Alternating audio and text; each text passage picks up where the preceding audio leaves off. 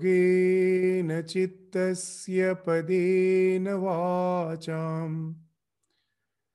malam sharirasya ca vaidyakena yopakarottam pravaram muninam Patanjalim pranjaliranatosmi.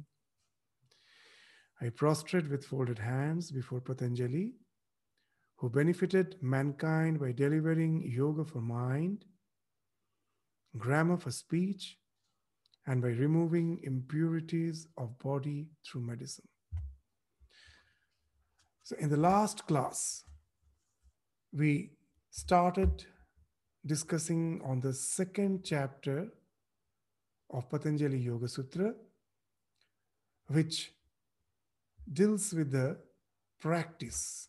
That's why the chapter has been nomenclatured as Sadhana Pada, the practice which will lead us to the ultimate spiritual realization through the Samadhi, which has been spoken of in the very first chapter.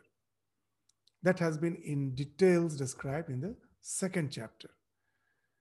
So in the last class, we started with a discussion on the Kriya Yoga, the very first sutra of the second chapter describes that Kriya Yoga. Kriya Yoga, as we told, means working out to attain yoga. All the practices which can enable us to create the foundation for the higher yoga practices to enunciate, to start. So what are those three practices which were spoken of as Kriya Yoga? That Tapa, Swadhyaya, and Ishwara Pranidhana. So these are the three practices. Tapa speaks of austerity, where austerity entails renunciation. But that renunciation is not something negative. I renounce something trivial for something which is valuable. Just to get the treasure of life, I renounce something trivial. And for that, I have to go through some hardships. That my general trend of my psyche, based on the old ways it was leading, the old path it was leading. It was having certain obsessions, certain habits, which has to be changed. The course of the mind has to be changed. So at the beginning, it entails a little of hardship. But as we get habituated with that practice, then this practice itself becomes the habit. And once it becomes the habit, the practice becomes spontaneous. So we need not be discouraged by the initial hardships. It's something which we have to go through. As Sri Ramakrishna used to say, that you have to row your boat with all your strength till you reach the bend of the river, because the stream is against the flow of the boat, against the direction of the boat. But once you reach the bend of the river, now you get the favorable current. So now you can relax.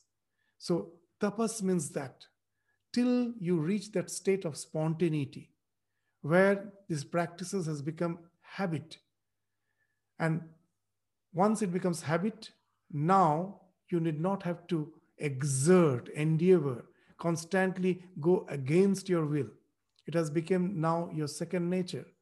And just now you're in the favorable stream flowing. Spiritual practice becomes something favorable. That's why in Bhagavad Gita it has been mentioned, Swalpam apyasya dharmasya trayate mahato bhayat. Practice a little. Once you practice a little, and this practice becomes your habit, now you did not bother. This habit will take you to the goal. The habit will make the thing spontaneous, and that spontaneity will take you to the goal in spite of yourself. At present, I find that in spite of my strong resolutions, my old habits drags me down in spite of myself. But through the endeavor, when I can make the good habits, the sadhana as a spontaneous thing, just the opposite thing happens. Even if I'm placed in an environment which is not favorable for my spiritual practices, I will find that the urge has grown within me. I feel as if out of waters. I feel suffocated. And that spontaneity which is developed, that drags me to the spiritual practices. And that's why in Bhagavad Gita they are saying, Swalpam apyasya dharmasya. At the beginning, do a swalpa, very little practice. That will save you from the great danger. Trayate mahato bhayat.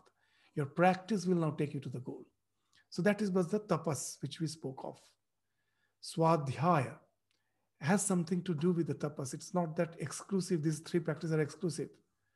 But swadhyaya, that I have no awareness about the spiritual truths. So of course I resort to the scriptures. I resort to the scriptures to know about the spiritual truth.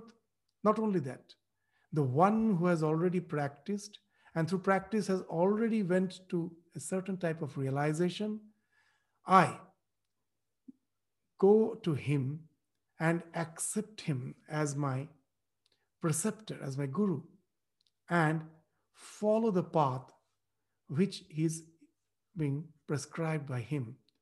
He is the one who is an authentic person because he or she has already followed the scriptures, followed the tradition, and has reached the spiritual realization. For such a person, when he comes down to instruct the humankind, he is the authentic person to do so. So for that, we need to have faith. Just the way we have faith on a doctor. Whatever he prescribes, without questioning, we resort to that prescription. So here also that type of faith is required. But while having that faith, yes, we should be humble enough that all the instructions I don't understand, all the spiritual truths which has been spoken of is not comprehensible. But I don't doubt the efficacy of those practices. I don't doubt the authenticity of what has been spoken of. I take them to be true with full humbleness. I accept that at present my understanding is not up to it. And so what I do, I go on cogitating upon it. So after hearing Sravana, this is Manana, I go on cogitating upon it. And that cogitation at last clears off the doubts of my mind. And then I reach to a certain extent of intellectual conviction. But that alone is not enough. That intellectual conviction has to be contemplated upon so that it can take me to the ultimate realization. Realization alone is the truth, is the proof of your spiritual attainment. So you have to realize. Till then, this intellectual conviction may give us a feeling that I have understood the spiritual truth, but know it for certain. Whenever there is a crisis in life, you will find that intellectual conviction is not helping you a bit. Even a bit, it is not helping you. You find that your intellectual understanding, you cannot correlate to it. As Swami Vivekananda used to say, a very nice story, that a male deer, a stag, one day was seeing its own reflection in a pond, and seeing its muscular limbs, it was bragging. Oh, how strong I am. It was bragging to the young one.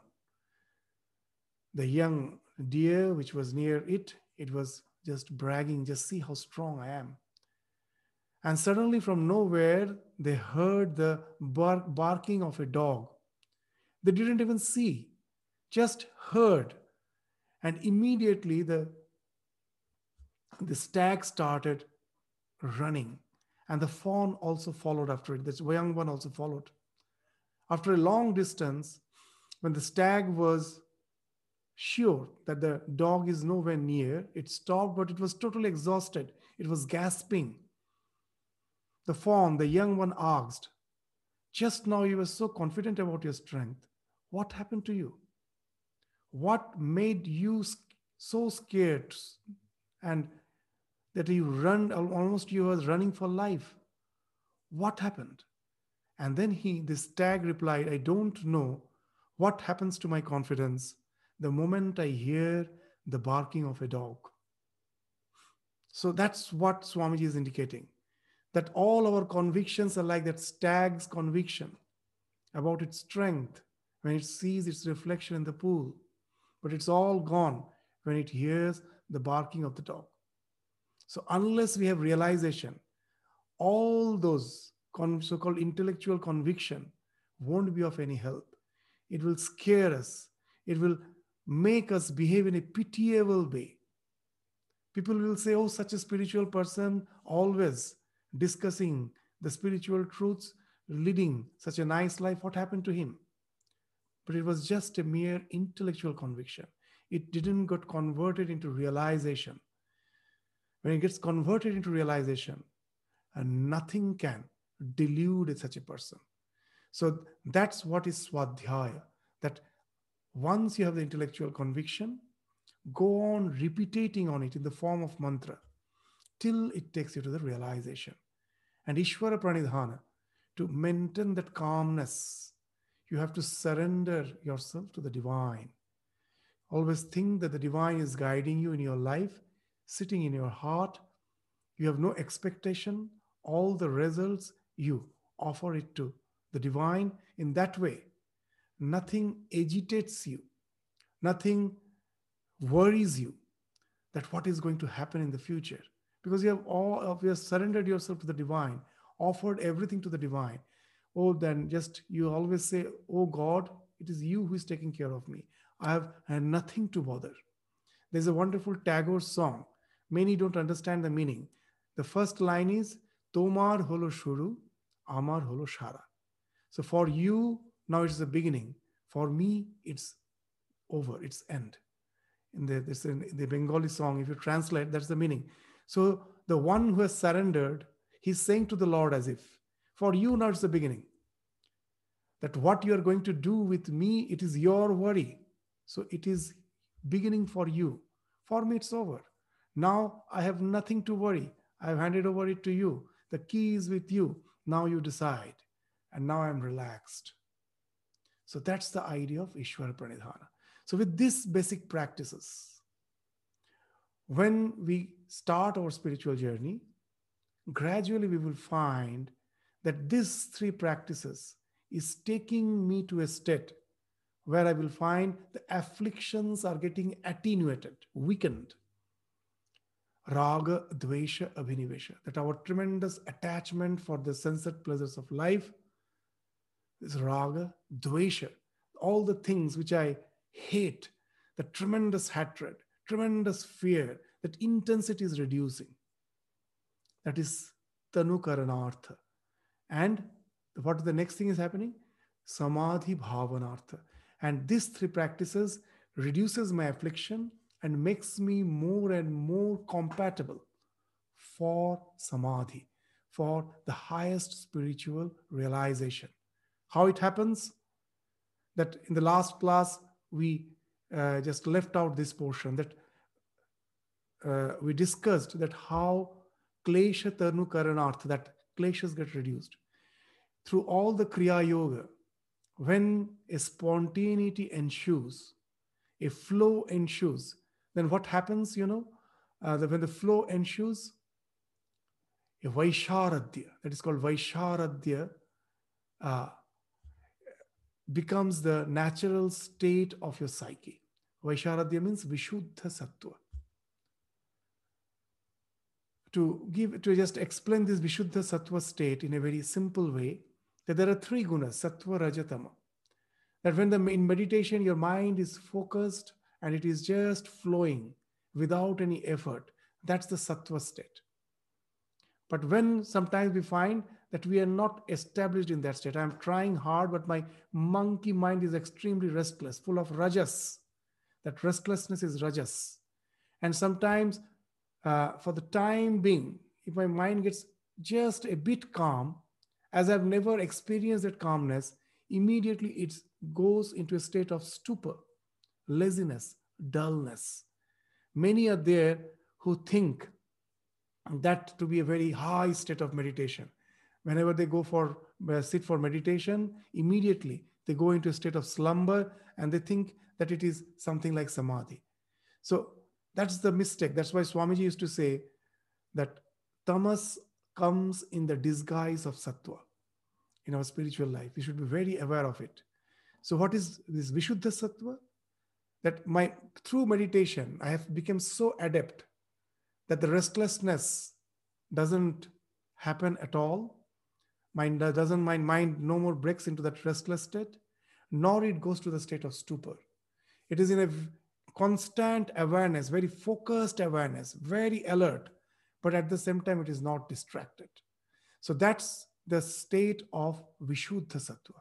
When you enter that, what happens? You will find even this bodily feelings are falling off. That you are the body, that sense goes off. How it happens? Even in our day-to-day life, we find when we are focused to a certain thing, we forget our hunger, we forget our thirst. Suppose a cricket match is going on in the TV and you're so engrossed in it. It is time for dinner, but you are not bothered.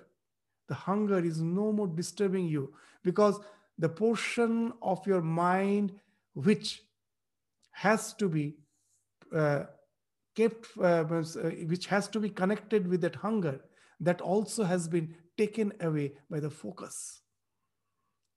So the entire mind has been taken away by the focus. You will find that's why the classical musician, for hours, they are just performing without getting tired.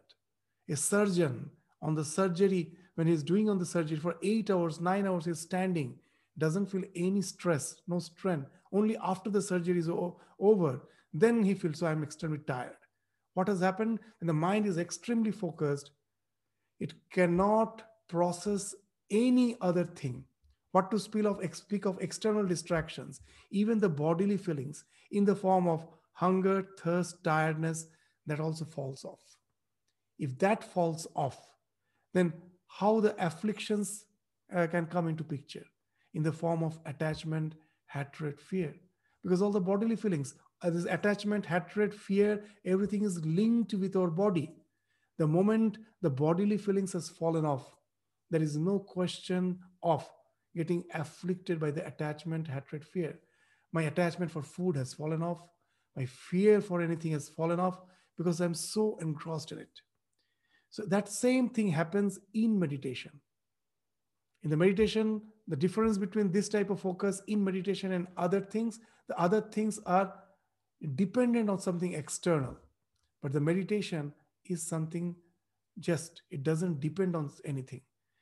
Just, it's total a mental affair. You're not depending on anything. And that is taking you to that state of videha, bodilessness. And that way, the more you can enter into that state, the more the afflictions falls off. Not only that, this meditation, by entering into the state of spontaneity, what happens? It takes you to that ekatanata. It's one thought that I am not the body, not the mind, not the senses. I am the Atman, I am the Purusha, the conscious principle. This thought becomes ekatana. This thought becomes the Ekavritti, one vritti, which as if destroys, kills off all other vrittis. The mental module which you have designed through meditation, that overpowers all other modules. That Tajya Sangskara, Anya Sangskara Pratibandhi, we studied in the first chapter. The Sangskara which emanates, the latent impression which emanates from this designed module of meditation, that overpowers, that simply subdues the latent impressions of all other mental modules. That's the one thing which happens. And the other thing what happens is Tajya Sangskara, that is the first. And then you reach that state of Ritambhara pragya. As all the biases of your mind falls off in that state. Because all the biases are linked with the attachments. When the attachments are not, their bias has fallen off. The Ritambhara pragya, the pragya, the wisdom which is full of truth, ritam, that evolves. And then what happens? You can always in your mind that awareness is there. That this world after all is a flow, is temporary. It's not something which is permanent. It is just a flow. The real thing is a conscious principle, the Purusha. This becomes something, your normal awareness. And from that, the para vairagya, that supreme detachment ensues. And once that happens, then all the kleshas are burnt off, it falls off. So that's the idea which has been spoken of in the second sutra, that klesha tanukaranartha samadhi bhavanartha cha. That's the result of the Kriya Yoga. Now, they spoke of klesha in the second sutra, that it to get rid of the afflictions, to reduce the afflictions, to attenuate the afflictions, I have to practice Kriya Yoga. So naturally the question comes, what are the afflictions? So that will be described in the third sutra, which we are going to take up today, for which I will share the screen to you all.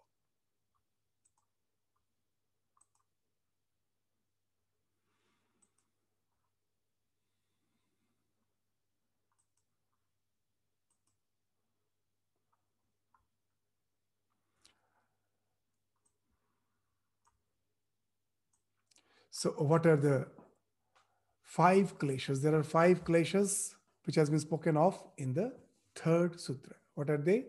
Avidya, Asmita, Raga, Dvesha, Abhinivesha. This has already came to a discussion many a time, because it is one of the very primary tenets of Yoga Shastra, that these are the things which binds us. So naturally from the first chapter, many times it came. But as per their mention in the Yoga Shastra is concerned, it is here. It is in the second chapter, the third sutra. So we have discussed many a time. So in short, let us just go through it. That avidya means ignorance, asmita, egoism, raga, attachment, dvesha, aversion, and abhinivesha is clinging to life. So what actually it speaks of? That the conscious principle, the Purusha, which is non-afflictive by its own nature, because nothing can affect it. It is pure and perfect. It is eternal. Nothing can in any way harm it, destroy it. It is always there as the eternal present. But because of ignorance, when it comes in association with the Prakriti, it comes in association with the nature in the form of our psychophysical existence. It comes in association with that. It gets reflected in that, and it gets identified with that association, with that reflection. This identification of the Purusha, because of ignorance, with the Prakriti, with the mind, is egoism, asmita. The moment that you feel that I am this psychophysical existence, that is the asmita. I am not this psychophysical existence. The mere real amness is pure, unadulterated, beyond all association. But because of ignorance, it gets associated with the Prakriti. Just the way in our scriptures, they say that you place a red flower in proximity of the prism, and you will find the prism is appearing red. The red tinge of the red flower is pervading that prism. How it has happened? Has really the prism become red? No. The redness of the flower being in proximity of the prism gives an appearance that the prism is red, but it has really not become red. That's what happened when the conscious principle is in association with the mind. In no way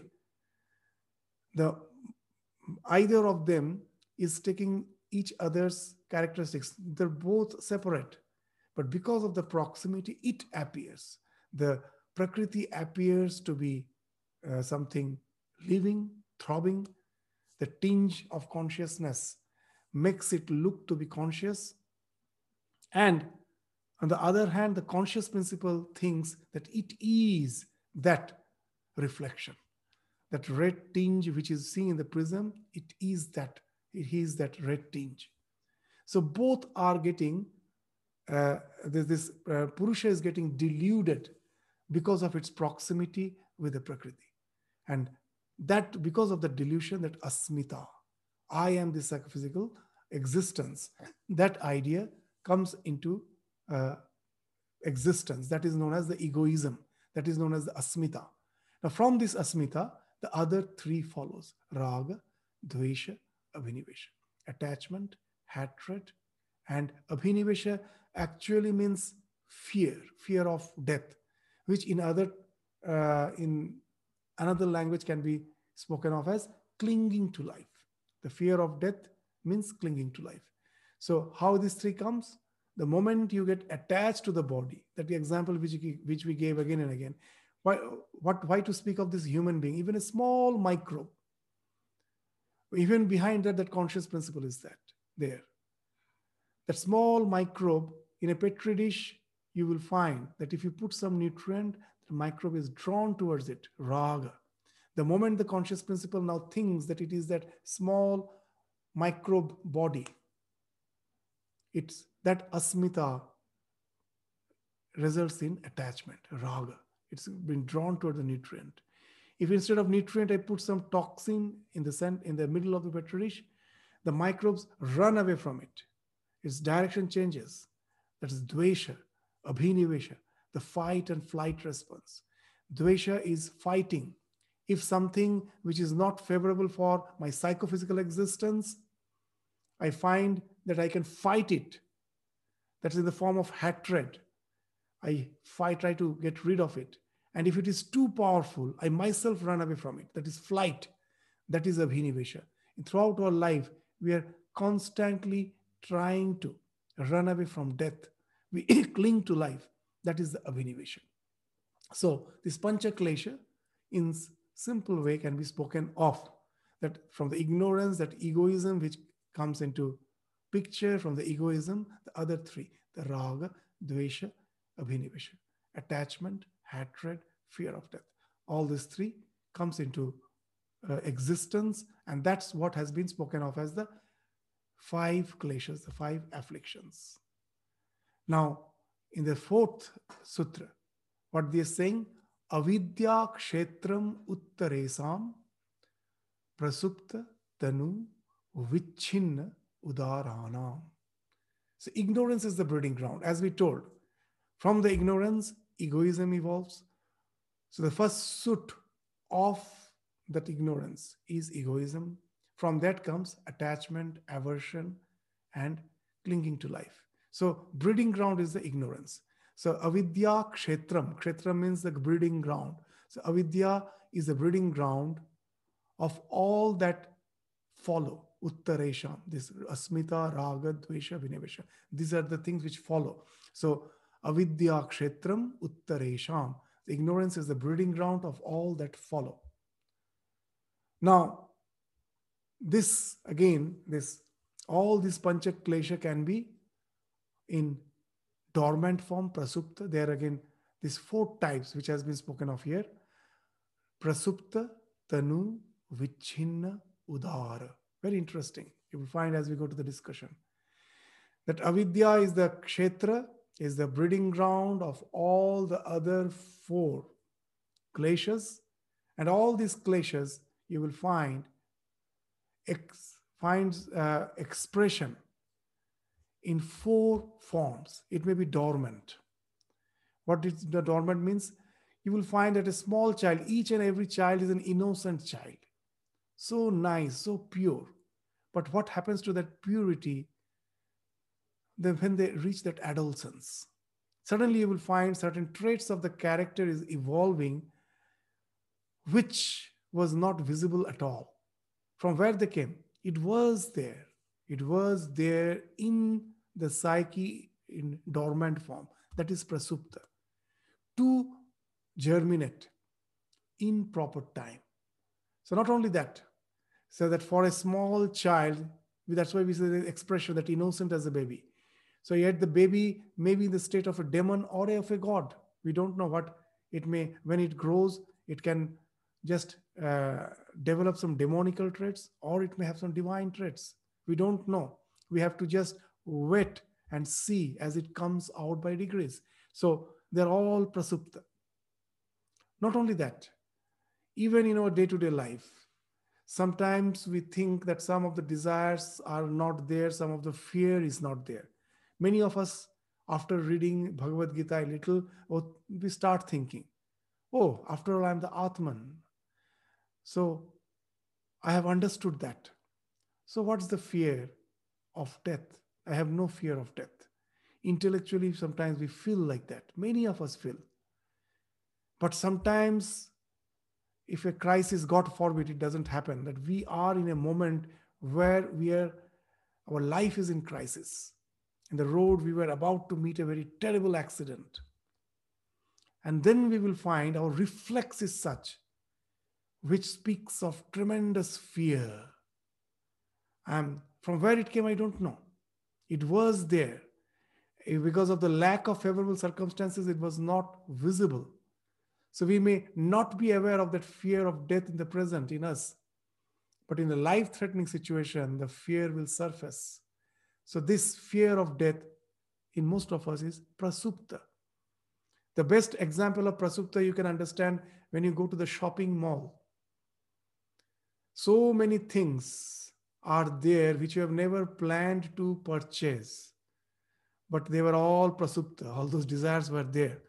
It was there the moment you go, and in the favorable circumstances, they have, that's why that wonderful display is there, to bring out the dormant desires in the conscious mind.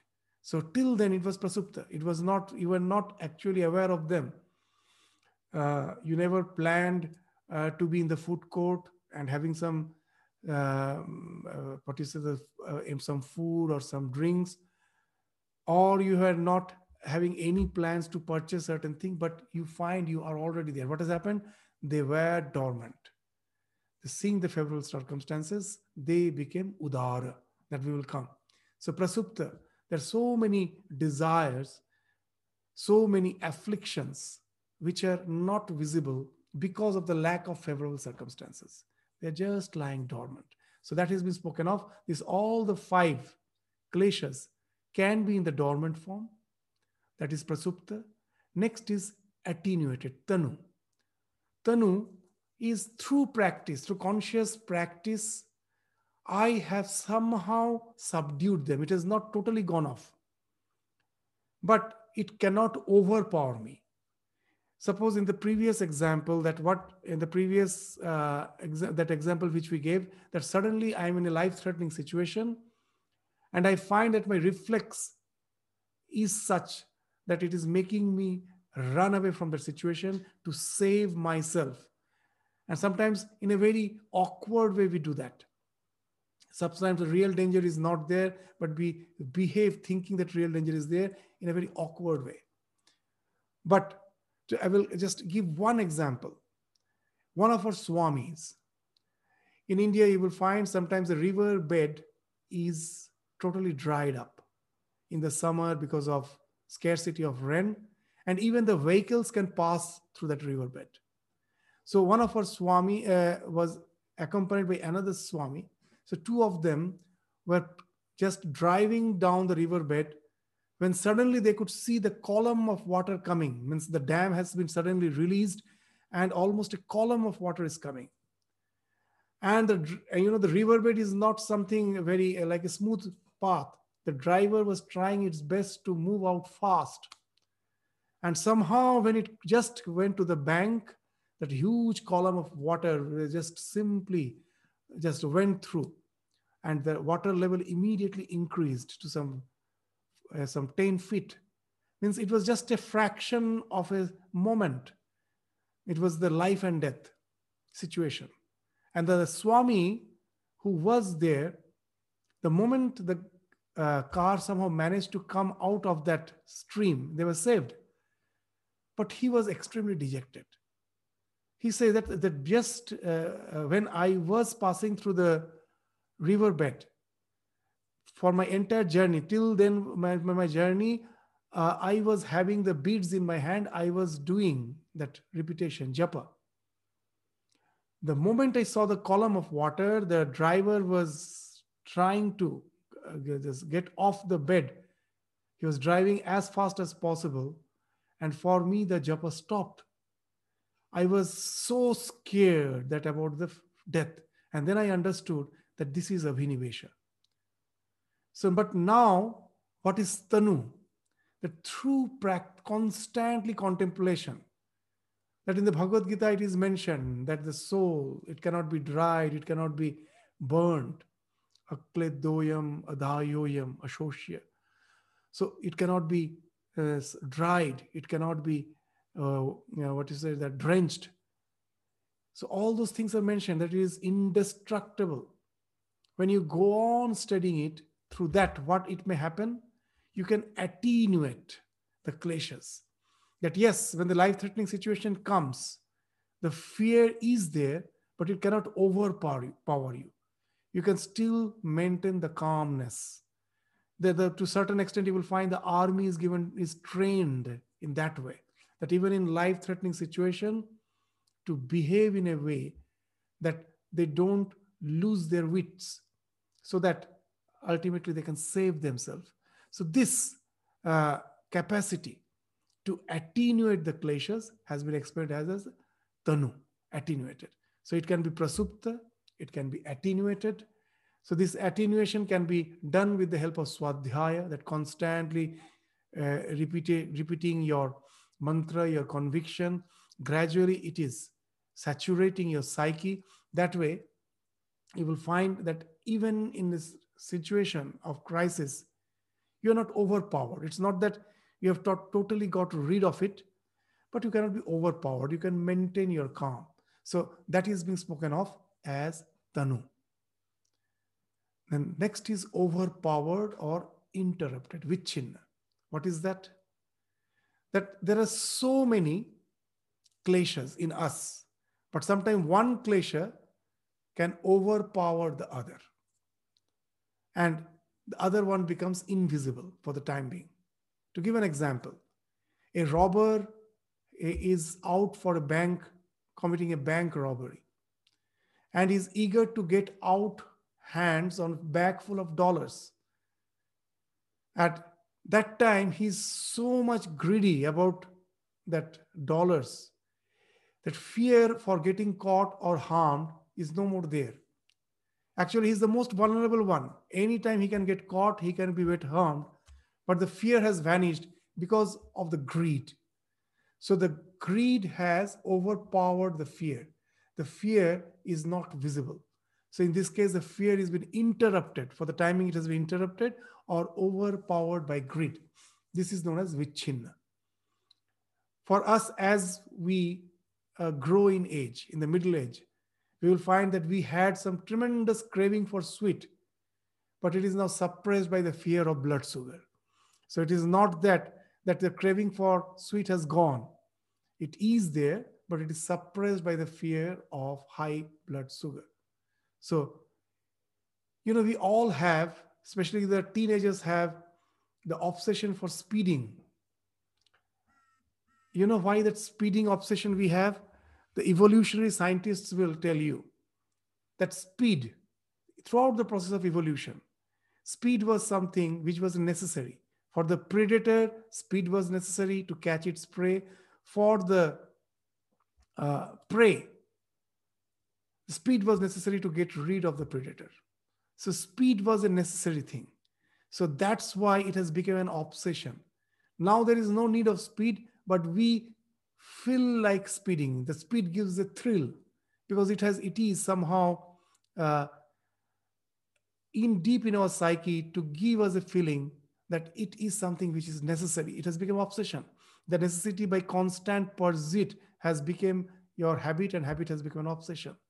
So that's why without any reason, we feel like speeding. So that obsession for speeding is there, but it is suppressed by the fear of getting fined and losing your points. So it is not that that speeding, you won't speed. If today is that suddenly says that for one day, there won't be any fine, or there won't be any, the points won't be deducted. Immediately we'll find everything will be in mess. So that's why Swamiji used to say that we are not much moral.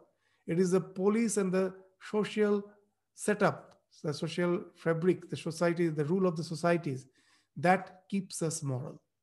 So the moment all those restrictions are gone, you will find that you were thinking yourself to be a gentleman, but actually you are not so. It has been found that whenever there is a riot, the shops are plundered. The minorities' shops are plundered. And who are plundering? The so-called gentlemen. When the law has broken for the time being, your moral fabric has fallen off. People are going and just taking the advantage of the situation, plundering the shops. So what has happened? The fear of the police actually keeps us moral. So this is the vichinna. Something else, one affliction is just suppressing some other affliction. And then the fourth, the last is the udara. So when the situations are favorable, the so-called all those prasupta and those vichinna, all those kleshas, they find expression. So it is a state when samskaras or latent impressions, having helpful surroundings, gets a great activity, either as good or as evil, as per the samskara is concerned. It is a good samskar, it will find expression as something good. If it is an evil samskar, it will find expression as an evil. So now very interesting. If of all these four, this udara alone is the one of which we are aware. The prasupta, we are not aware. The vichinna, we are not aware. Tanu, also to certain extent, we have control, we are not aware. The thing, the latent impression which we are aware of is udara. This alone, which is previous. So the afflictions which we are aware of is just the tip of an iceberg. Just so many afflictions are there. Why we are mentioning it? That so many afflictions are there. What we are aware of is just the tip of an iceberg. So we have to really get rid of so many things of which we are not even aware of. So, but the positive thing of this, there's a positive side of it. That just like the bad samskaras, also the good samskaras can become udara. If they are there as latent impression in my subconscious mind.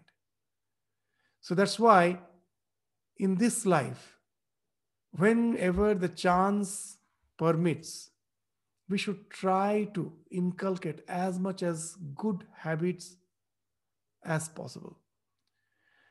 Because we don't know, again, when we will get the good situation. The circumstance is not in my hand.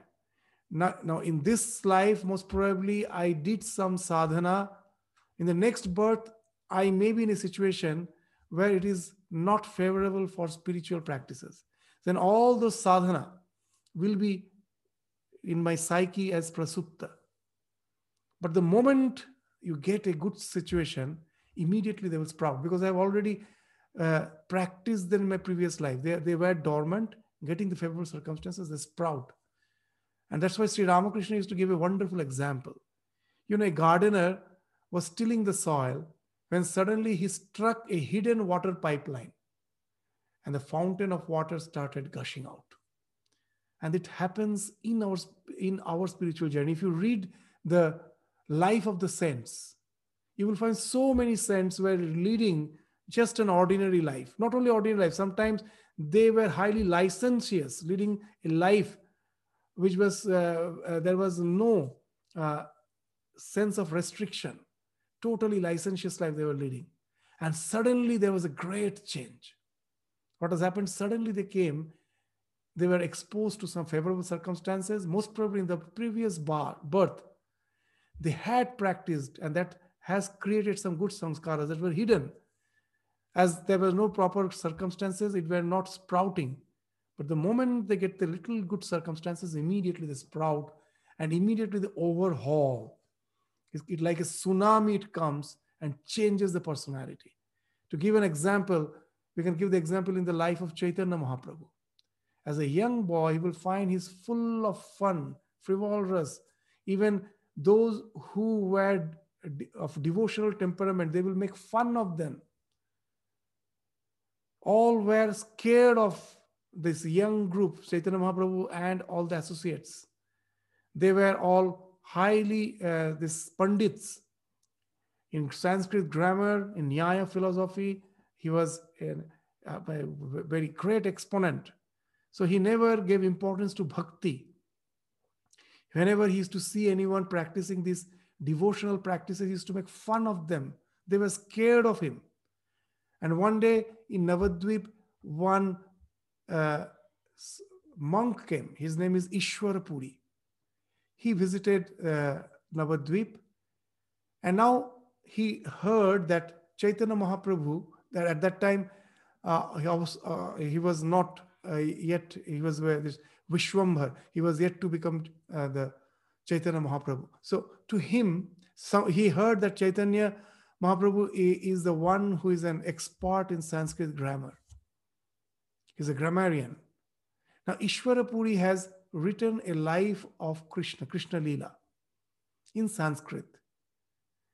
But he was sure that there are a lot of grammatical mistakes, but because he was not very good in Sanskrit, though he had quite a fair knowledge of Sanskrit, but he was sure there is bound to be quite a number of grammatical mistakes.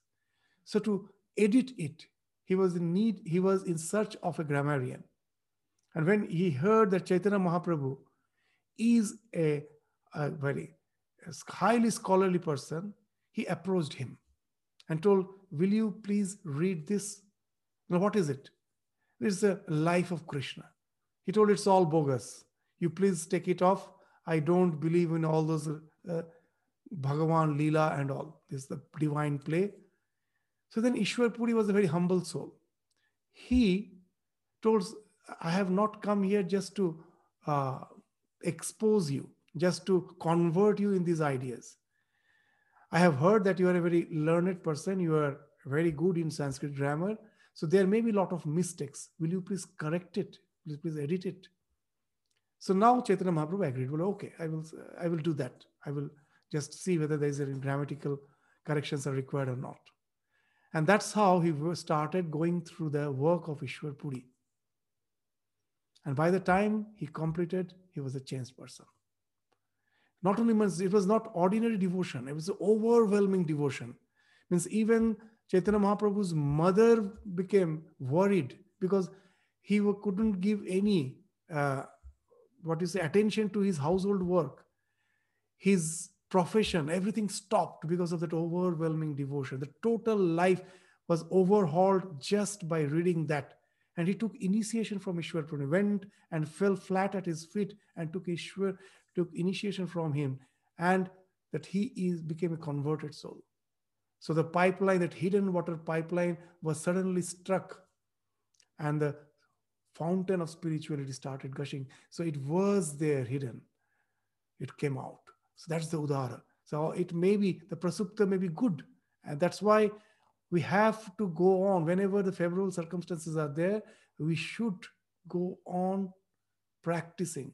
Try to inculcate the good things in life, the things which speaks of sublimity, that we should practice, so that we don't know, again, when we get favorable circumstances. But when we get, they will just simply, in a form of tsunami, they will come and flood your total psyche. So that's the good thing of udhara. So it's the only thing which is prevailing. And in our this sutra speaks of only these four states of klesha, But in the Vyasa Bhashya, they speak of the fifth while explaining the sutra, that is called Kushala or the Dagdha klesha. What is that? That now these kleshas can be burned, not to sprout again. Now all these four states, even the prasupta, is like a seed. When it gets the water, when it gets the favorable circumstances, it sprouts. But if the seed can be burned, a burnt seed, a roasted seed looks like an ordinary seed. How to find out that whether it is really a living seed or a roasted seed? Just you sow it. You plant, and you will find that the roasted seed is not going to sprout. So that's why it's called Dagdha klesha. That there are persons for whom, by constantly practicing Viveka khyati, the discriminative knowledge, which has taken them to that ultimate state of Samadhi, for such persons, the afflictions has been totally burnt off. They will never come back. They will never sprout. That's the difference between the Prasupta and the Dagdhavija state. So in the Vyasa Bhashya, there is a mention of this fifth state of affliction. Once the yogi has gained Viveka khyati, the discriminative knowledge, the conviction that one is not the appearances, but the consciousness in which they appear. That's the thing. That I am not the appearance. This psychophysical existence is an appearance. It is appearing on the consciousness. So that I am actually the conscious principle. So one who has got established in that, for such a person, all the kleshas falls off forever. There is no chance of them to come back. To understand the Dagdhavija state, again, we will resort to that example of Swamiji. It is a real incident in his life. He, as a parivrajak, as a wandering monk, when he was passing through the deserts of Rajasthan, he was thirsty and he was in search of water. And suddenly he saw a huge reservoir at a distance. He started proceeding towards it. After some time, he found that the reservoir disappeared. He was not approaching it in any way, and then it disappeared. And then it struck him. Oh, from my childhood, I have heard of Miraj. I had an intellectual conviction of the existence of Miraj. I thought I knew what Miraj is. But for the first time, I experienced it. So this is the difference. Reading in the textbook and thinking that you know it, and to really experience it. So today I experienced it. And then Swamiji is saying interesting thing. Now the next day, when I was again passing through the desert, as I am in my mind and senses, again I see the reservoir. But today there is a great difference. The kleshas has fallen off. How? That reservoir cannot drag me. Yesterday it dragged me. Today it cannot drag me. Once the realization happens, now it is something, a palpable truth, that yes, it is a projection. It is an appearance on the reality, on the desert. The desert on which that mirage, that reservoir appears, that reservoir has no capacity even to drench a single sand particle, that huge reservoir you see. So it can in no way affect the reality, the substratum. It is something, a mere projection. And now it can no more affect you. I cannot be drawn towards it. I see it, but it cannot drown me. It cannot drag me. So this is the state of Kushala. There is the state of Dagdha klesha, where Kushala means Dagdha klesha. When all the kleshas are burnt off, not to sprout again because of the realization. Then what happens? This all, though you are living, and nothing can bind you, nothing can so much influence you. You move around till your prarabdha is over, you go on living as a Jivan Mukta. You are just a free soul even while living. You need not have to die to be free. Even while living, you enjoy the freedom of existence by going to that state of Dagdha klesha. So these four has been the first four has been described, indicated in the sutra itself. The fifth is indicated by Vyasa in the Bhashya. The sutra doesn't indicate it because It's only the state of a yogi. It's not a general state. The other four is for all. The fifth is only for a realized soul. So as it is not for the commoners, so most probably in the sutra they have not mentioned, but Vyasa, to motivate us to go beyond that, indicated that is this is not the be-all and end-all. We can reach a state where the kleshas can be totally burnt off. There's the Dagdha klesha, and that's our goal. And then only we can be liberated. So that's what has been indicated in this sutra. So from the next sutras, each of these five kleshas will be enunciated in a much more elaborate way. That what ignorance is, what asmita is, what raga, dvesha, abhinivesha is, they will be enunciated. We will go through them one by one in the succeeding classes. So with this, we stop our discussion today. But I want to announce something. The next class, the next Thursday falls in our